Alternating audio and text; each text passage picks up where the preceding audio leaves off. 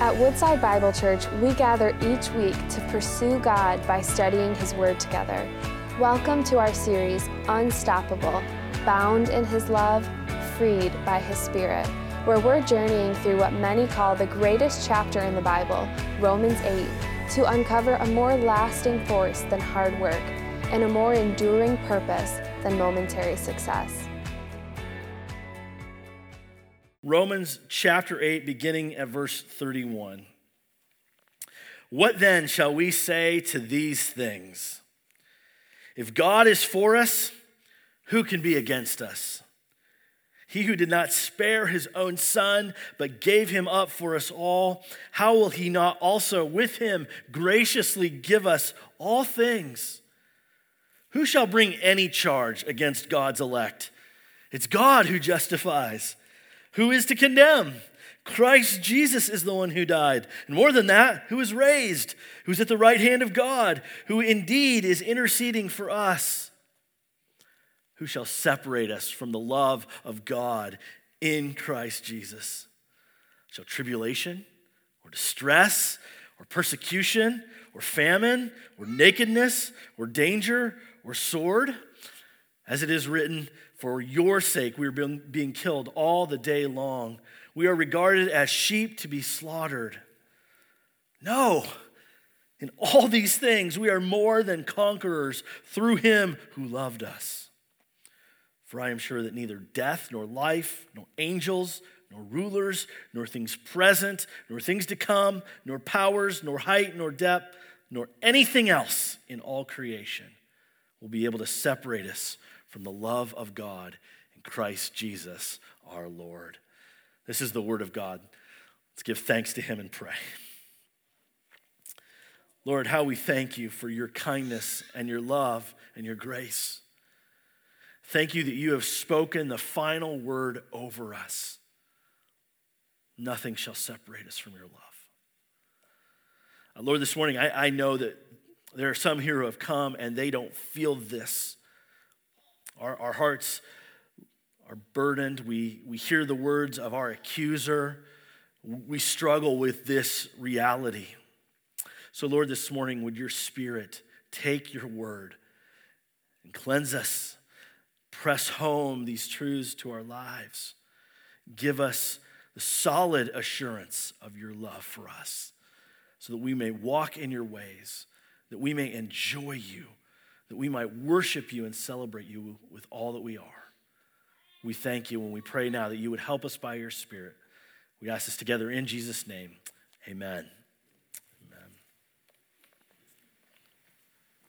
Have you ever thought about what the implications of love on your life are?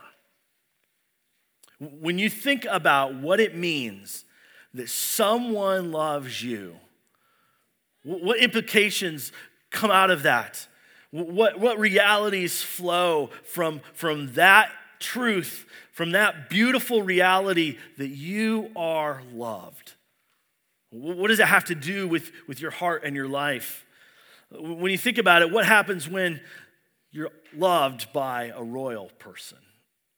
I think we have some examples of this lately in the last few years, the last half decade or so. You think about Meghan Markle, the actress, Hollywood actress, and, and yet she falls in love with, and he falls in love with her, Prince Henry of, of the United Kingdom, and, and he sets his love on her. He proposes to her. He marries her. And what changes? What are the implications of his love being set on her that come out in her life? Well, she resigns her acting actress career, probably temporarily, but she resigns that and, and gets married and moves to the United Kingdom. She, she takes up a title She's now a princess. She has a, a public life and public obligations and uh, realities to be a part of, public meetings and, and pressures that are there. Everything in her life changed the moment she said yes to Prince Henry because he had set his love on her. I wonder if we would think about it in the same way. I know that, that we don't often think about ourselves as royalty, and, and maybe perhaps we don't always have the vision of God as, as royalty. It's hard for us as Americans who vote every four years on a, on a different leader to conceive of this kind of truth. But what would it be? What would it mean for us? What would the implications be for us if we really took hold of the fact that God loves us. I mean, what would that truth that God loves you truly do in your heart and in your life? If God loves you, so what? What does that mean? What, what does that mean for you and for me in our lives? We're concluding our series here in Romans 8 this morning. And, and Paul, he's not talking about the football game yesterday when he says, What then shall we say to these things? Although there are very good things to say about them. He, he's thinking about what, has been, what he's been saying in the entirety of this letter to this point. This passage comes as the great crescendo. It is, it is one of the high points, in the highest of points, in the entire book of Romans here. And he's saying, if you look at the reality of God's love for you and for me, what, what do we say to that? What does that mean for our lives? If God loves you, what does that do in your heart and your life? The question could be if, if the teaching of Romans 5 through 8, which we've been looking at over this last fall, is really true, then what does that mean for you and for me? Let me just recap for you briefly here this morning the last 12, 13 weeks of teaching that we've had here on Sunday mornings. It, Paul has declared to us that being justified by God, being declared righteous in his sight by the work of Jesus Christ on the cross, which we, we receive by faith, we are at peace with God. No longer the, any war. The weapons have been set down. We are at peace with God. And, and furthermore, we have access with Him. We're, we're placed in a completely different realm, a realm of grace, no longer in death, but now in His love and in His grace. He sets His affection on us. Having been justified by faith, we have peace with God. And we have a new position. We're no longer in Adam, no longer under the condemnation of God, no longer under his wrath, but we now stand in Christ, his beloved Son. We are united with Christ by faith. What is true of Christ is true of you and me. What belongs to Christ belongs to you and me. We have a new position in him. And being united with Christ, Paul teaches, means that we see sin as no longer over us Sin no longer has dominion or ultimate power in our lives. We are not slaves to sin anymore. We are freed in God's love by His Son. We are now living under grace, not under the law. And because we are living now under God's grace, because we have been freed from the power and the shackles of sin, we have power, God's power working within us to change and to grow. We can actually say no to our sinful lives. We can say no to temptation, and we can say yes to obedience in God. We have power to grow and change. And furthermore, as he moves into Romans 8, he says now, because of God's grace and because we are united with Christ, there is therefore no condemnation for those who are in Christ Jesus. There is no word of judgment, no condemnation. God's not looking down his nose at us, ready to stamp us out at any given moment. He sees us with love and affection, he smiles on us. There is no condemnation for those who are in Christ Jesus. Furthermore, the Spirit of God indwells us. He lives within us and He gives us life. He brings to our minds and, re- and recollection that we are adopted children of the Father. We belong to Him, we're part of His family, we're loved. And even as we go through suffering and affliction and tribulations in this world that make us groan and make the world groan, there the Spirit of God is within us interceding and praying for us, groaning with us, as it were, reminding us he loves us. And, and telling us that he is working all things together for the good of those who love him and are called according to his purpose, even so much so that he will ultimately get us home. Those who he foreknew, he predestined, and those he predestined, he called, and those he called, he justified, and those he justified, he gets home. He glorifies. We're going to make it.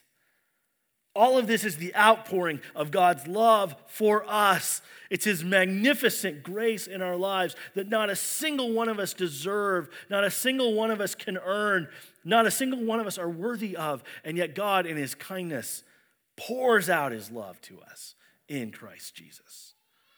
We're loved we're going to get to glory. And so now we can say, what then shall we say to all these things? The question is, what impact does it have in our lives because God loves us? What is true there? Well, this is where Paul builds this crescendo in, in verses 31 to 39. And he says, I want to show you what impact this has in your life. I want to show you the implications of this for you. I want you to have this morning, as it were, three, three answers. Three answers that when your life feels like a big question mark, when you don't know what to do, I want you to turn and look to the love of God and to see what that means for you. So that as you walk in Him, you will be confident, you will stand assured. I want you to see the implications of God setting His love on you. I'll put it like this if God loves you, then so what? Let me show you three things here. First of all, if God loves you, then who can be against us? Who can be against us? That's the first question that Paul asks. The answer is no one. No one. Look with me at verse 31 here. What then shall we say to all these things? This magnificent love of God, this, this freeing, saving grace of His poured out to us in His Son. If God is for us, who can be against us? He who did not spare his own son, but gave him up for us all, how will he not also with him graciously give us all things? Now, Paul asks the question if God is for us, and he's supposing a positive answer, Paul is seeing this in light of the best realities. This is true of us. It's so true. God is for us, and he is for us in Christ Jesus. And think about this if, if God is for you, this is his positive disposition, his grace towards his people, his covenant love that he sets on you. To put it this way, if, if God has given you the ring and said, You are mine, then, then he's for us. His love is towards us. There is no doubt offered here. Paul's not saying, well, maybe God might be for you. He's like, no, with confidence, with assurance. If God's for you, then you have him in your corner. If he's for you, who, who can be against us? Who can defeat you? Who can defeat God? Right? When you, when you think about it that way, is there any power greater than God? Is there any force that could stand against him? Can any enemy overcome and defeat him? Can anyone push back his will? If God wants to do it, he does it. His ways are higher than ours. Paul's asking the question with God on our side, can anyone else ever, ever win? The answer here is a rhetorical question. It's obviously no one. If God's for us, the greatest of the universe, the highest being in all things, the creator, if he is for us, there's not one thing that can be against us. No one. They may try their worst. They may throw their arrows. They may hate with a deep hatred. There may be infliction of pain and suffering and agony, but no one can stand against us if God is for us. If He has set His love on us, we're loved by the greatest being in the universe. No one can conquer him. Think about what Paul said just a little bit ago in Romans 8 28. We know that for those who love God, all things work together for the good of those who are called according to his purpose. Even with evil opposing us, it doesn't matter. God's taking those evil, hard, painful things and he's working them and bending them for our ultimate good. He's shaping them for us. Leon Morris, a New Testament commentator, puts it like this With God for us, it makes not the slightest particle of difference who is against us. Doesn't matter. They don't hold a candle to who Christ is. Now, where is this affirmation rooted? Why, can Paul say this? If God is for us, who can be against us? His answer is in verse 32. In verse 32, Paul answers from the greatest to the least, or from the hardest to the easiest. He, he's helping us think through this. If God does the harder thing first for us, then think about how easy it is for him to do the lesser thing for us. Here he says this If he, he God, did not spare his own son, but gave him up for us all, that's the greater thing, that's the harder thing how will he not also with him graciously give us all things? Now, here's a proclamation of the good news of the gospel God has given us his son, he didn't spare his son. No, he, he gave him up for us all. He's pointing to the cross, where the Father sent the Son, Jesus Christ, for us and our salvation. He put on flesh and blood and became a man and lived perfectly among us. We've seen his glory, glory of the only begotten, full of grace and truth, and came and lived a perfect, sinless life on our behalf. And then he went to the hill of Golgotha and he died on the cross for our sins. He laid down his life for us. God gave him up for us all. Harder thing.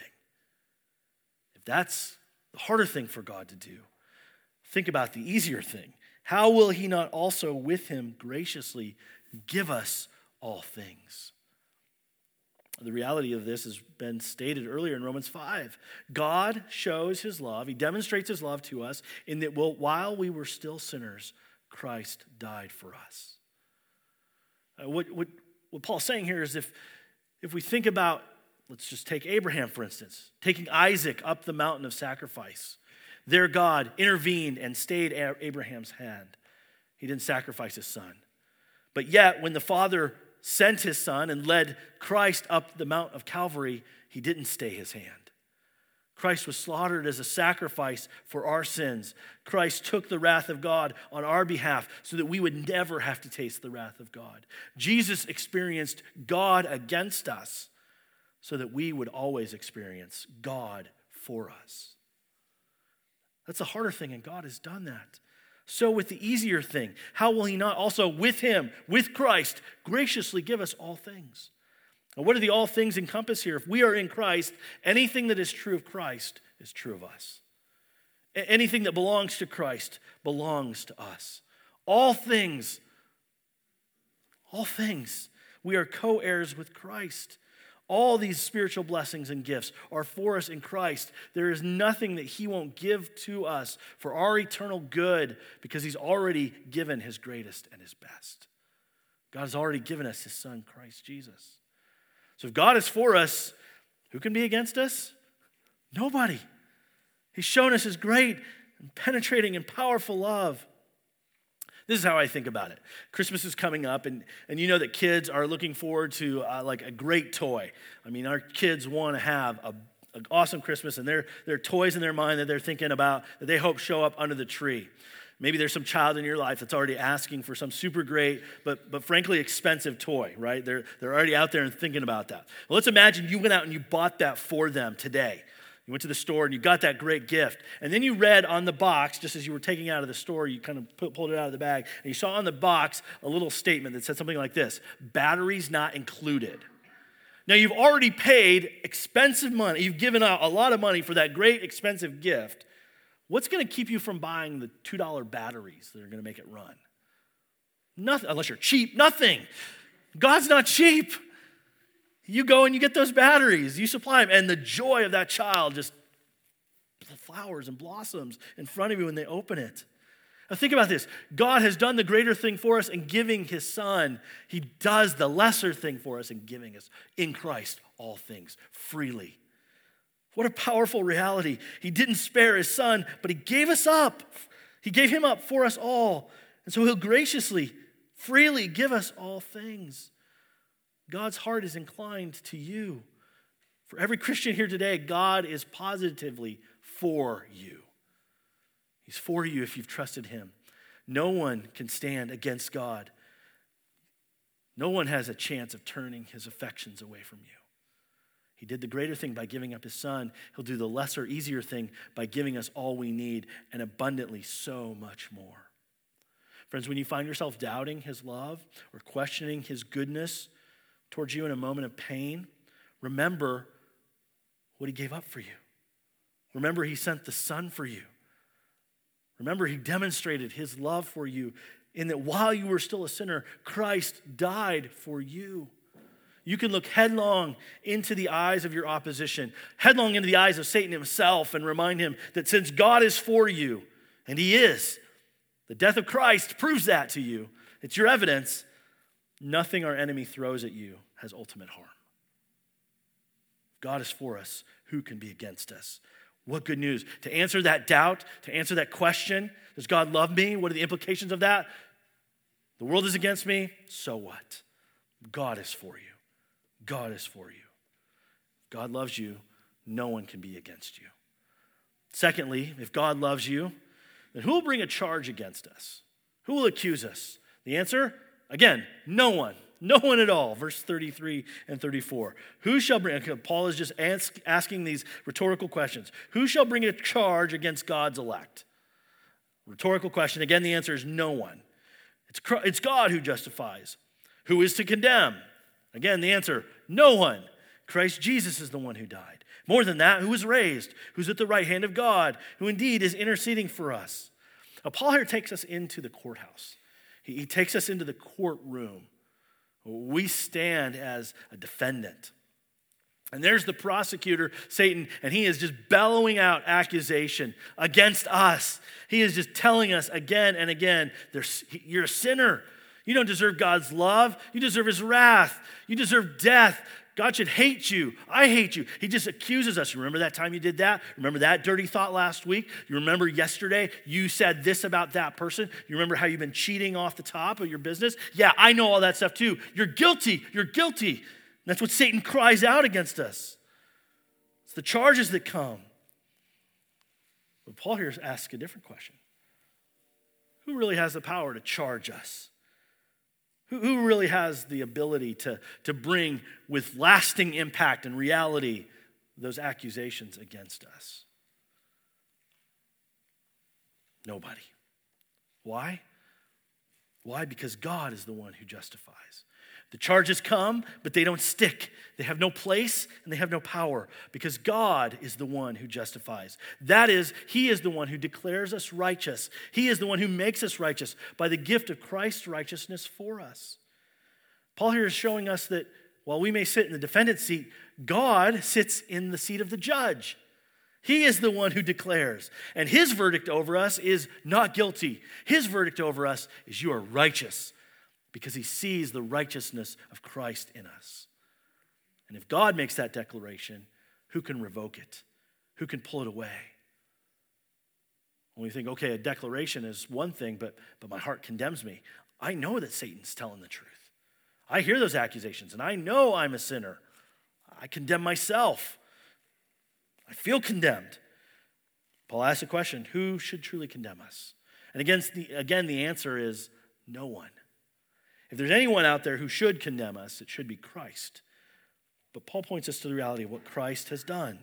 Christ doesn't condemn you. Christ Jesus is the one who died. He died for your sins. More than that, he was raised. He conquered Satan's sin and death on the cross, and he was raised to life again. He conquered death. More than that, he was vindicated is now seated at the right hand of God. Christ Jesus is the one who died. More than that, who was raised, who is at the right hand of God, who indeed now is interceding for us.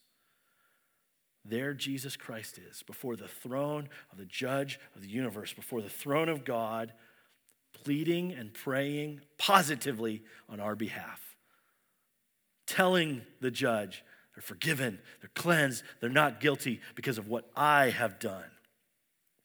Jesus Christ praying for us. If Christ isn't condemning us, no one can condemn us, not even ourselves. Any other condemnation that we feel is utterly weak and ineffective. Any other finger pointing, bearing us down, it's wrong, it's gone. We are utterly secure in the love of God because Christ has loved us and has given himself for us. Who can bring a charge against God's elect? Nobody. Who can condemn us? No one. Why? Because God loves us and He's given Himself for us. Paul's point here is that the declaration of the judge is authoritative. A declaration and verdict stands. When you think about it, the higher in rank a judge is, the more weight and authority their verdicts carry.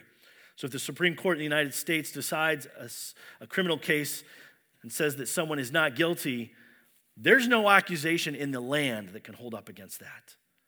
Go far greater here, though. The eternal judge of the universe looks at you with love. And he looks at you and he sees the righteousness of his son, Jesus Christ, gifted to you. And he declares you guilty, or not guilty, innocent, completely free, loved. You're his. He's declared you righteous. No little word. That's all these words of accusation and condemnation are. They're just these little chirping words that mean nothing. They're not for us. Christ is the one who's freed us. He's the one who's atoned for our sin. If he's died for your sin, he's not going to turn around and condemn you for your sin. There is, therefore, no condemnation for those who are in Christ Jesus. Let me, let me just give you a practical point of application here. When, when you're discouraged by Satan's lies, when he comes and he accuses you, he threatens you, he slings his arrows at you of condemnation and accusation, look at him in the face and tell him off. Tell him, yes, Christ died for sinners, and that's me. He died for me. I like how Martin Luther put it. When the devil accuses us and says, You are a sinner, therefore you are damned, then we can answer him and say, Because you say that I'm a sinner, therefore I will be righteous and saved. No, says the devil, you will be damned. And no, I say, for I take refuge in Christ, who has given himself for my sins. Friends, tell the devil he's wrong. Point to the cross of Christ. Run to the refuge that you have in him. You are loved. You are righteous in Christ. You are protected in Christ. You are secured in Christ. No one can bring any charge against you. You're so secure in God's love. If God loves you, no one can be against you. If God loves you, no one can charge or accuse or condemn you. Thirdly, if God loves you, then what, who shall separate us from Christ's love? The answer is no one and nothing. Final verses of this chapter, verse 35. Who shall separate us from the love of God who shall separate us from the love of Christ? Who's going to separate us from his love? If he's given himself for us, if he's justified us, if he's declared us righteous, if we have peace with him, then who shall separate us from the love of Christ? Now, the reality is that Paul knows how hard life on this earth is. He knows how painful things are. And he starts speaking about these things. Sometimes we're tempted to believe that because life is hard, because there's suffering and affliction in our lives, because there's physical illness, because there's poverty, because there's brokenness and sin, that somehow or another those circumstances means God's turned his back on us. Or, or that somehow we, we believe some sort of cosmic karma. We've, we've done bad, now we're going to get bad. That's what we have coming for us. And so we look at these afflictions and these trials and say, well, obviously I'm a bad person. God doesn't love me today, so rats for me. I've got to improve myself. Here's the answer to this biblically Who shall separate us from the love of Christ? Let's just think about these answers. Shall tribulation or distress or persecution or famine or nakedness or danger or sword? I mean, this is the hard, oppressive stuff of life. Do they mean that, that God doesn't love us? Some of you think that God only loves the winners. That he only likes people that are tough and that they stand up for themselves and that they get what they want. God doesn't have any losers on his team, he only has winners. And so when affliction and hardship comes, that means you're a loser, right? God has no losers on his team. That's the lie from the pit of hell. God loves losers. The distress and the tribulation and the hardship of this life aren't evidence against us. They are, are indicators that God's love is turned away from us not one affliction or hardship or thing on this earth that exposes itself in our lives is evidence that God's love has been removed from us. In fact, it may be quite the opposite. We are to expect and experience these things as Christians.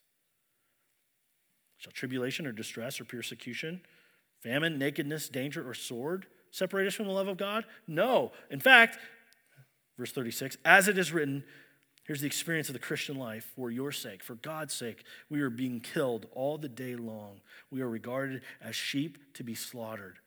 Paul here is quoting Psalm 42 22. He's just saying the expectation of the Christian life is a life that will carry suffering for the sake of Jesus' name. And when it does, we don't look at those things as evidences of God's hand against us. We see those things as God's work in us, even in the midst of all those things. We haven't been separated from his love. Verse 37 No, in all these things, in all these tribulations, trials, persecutions, danger, in all these things, we are more than conquerors through him who loved us. The sufferings of this life aren't evidence of God's love against us, they're displays of his love for us. They don't show loss and defeat, they show, in fact, that we are overcomers. Because his love has been set on us, when the danger comes, when the distress comes, when the suffering comes, we can overcome through that. They show that we are victors. By the way, this is biblical evidence that God is a University of Michigan, Michigan fan. It's the Greek word there. In fact, there's some of you just getting it. Yeah. There's just one Greek word here in this phrase, more than conquerors. It's the word hypernikao. It's a superlative. It means abundantly, higher than anything, super conquering, or as one lexicon says, to prevail completely. Here's an incredible gift. When we face these afflictions and trials and sufferings in Christ, we conquer. We conquer the very things that would defeat us and would bring us down. They don't destroy us or dismantle us. Through Christ, we overcome them. I think about what Paul said in 2 Corinthians 4 7 through 10 about his own life. We have this treasure in jars of clay that this, to show that the surpassing power of God belongs to God and not to us. We're afflicted in every way, but not crushed, perplexed, but not driven to despair, persecuted, but not forsaken, struck down, but not destroyed, always carrying in the body the death of Jesus, so that the life of Jesus may be manifested in our bodies through Jesus, his victory is our victory. We're united to him. So everything that is true of him is true of us. Everything that belongs to him belongs to us. But here's the point we conquer by the God who loves us. So, yes, you may have affliction and suffering and hardship in your life. That doesn't mean God doesn't love you. He's showing and working through you to conquer by hanging on to his love. In all these things, we are more than conquerors through him who loved us. I want you to get it in your heart and your mind. God is not a bandwagon fan towards you.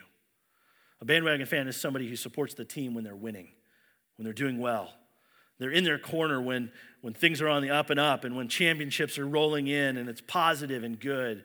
Bandwagon fans wear their colors when the wins happen. But when the losses come, when the hard things show up, bandwagon fans disappear. They don't support anymore. They talk about other things. They're with other teams. God isn't that way with you. He doesn't jump on the bandwagon when you're doing well, when you're living right, when everything is good, only to disappear and abandon you when hardship and suffering comes. Nothing can separate you from his love. In fact, that's what he says as he concludes this chapter. No, in all these things, we are more than conquerors through him who loved us. For I am sure that neither death nor life, nor angels, nor rulers, nor things present, nor things to come, nor powers, nor height, nor depth, nor anything else in all creation will be able to separate us from the love of God in Christ Jesus our Lord. There is not one single thing in the entire scope of the universe that would be able to pry away God's love from you. Not one thing height nor depth, death or life, angels, powers, nothing in all of creation will be able to separate us from the love of God in Christ Jesus. Friends, this truth has to be embanked upon our hearts. We can run all the more into his arms our faith can grow more and more. Our pursuit of Christ likeness grows more intense and real. We become who we are. And you think about how this truth helps us worship God. You, could come and gather with God's people having the worst of weeks and still lift up your praise because you haven't been separated from His love. Yes, you can, you can fall and fail, and you can come with a repentant heart and trust God all the more, and you know that you won't be separated. You are not separated from His love. His love endures for you. Nothing can separate us from His love. Brothers and sisters in Jesus Christ, do you feel this truth? Nothing can be against us if God is for us. Nothing, no one can condemn us. God is for us. Nothing can separate us from His love. God is for us. You have a completely secure, absolutely victorious, totally safe God who loves you. This is, this is God's definition and devotion of love for you. It's absolute. In Christ. He doesn't hold back one ounce of who He is for you. What are the implications of that? What does that mean that He has set His love on you? No one, no one can be against you. Or if they are, they don't even matter. You've got God in your corner. No one can condemn you. God has declared you righteous. He set his love on you. Nothing, not even one circumstance in your life, can separate you from his love. Totally secure, absolutely loved, forever. Do you feel that? Do you know that? It should change absolutely everything in our lives. Friends, if you don't know Christ this morning, you might look at this and go, well, that's nice. And I would tell you it's true for you, it's a gift for you. If you, would, if you would trust Christ this morning, if you would turn from your sin and believe the good news that Jesus has come and lived on your behalf and died for your sins and was raised to life again, God's love set upon you in Christ. All you have to do is come to Him today and trust Him. This good news is for you. And friend, in Christ, believer in Jesus Christ, let's stand sure in the love of God.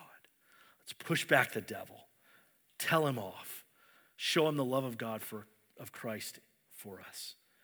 And let's stand in the victory that we have in Jesus. Let's pray.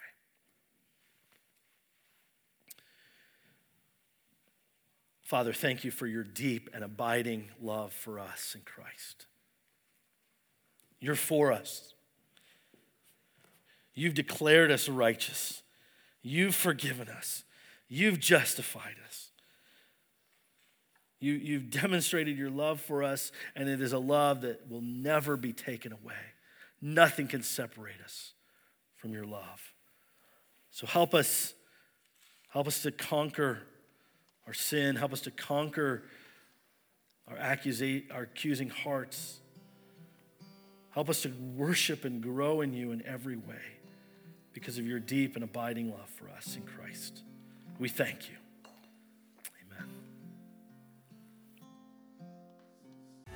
Thank you for joining us as we study God's Word together. We would love to hear how God is moving in your heart and get you connected into the Woodside Bible Church family. Head to woodsidebible.org/connect to introduce yourself today.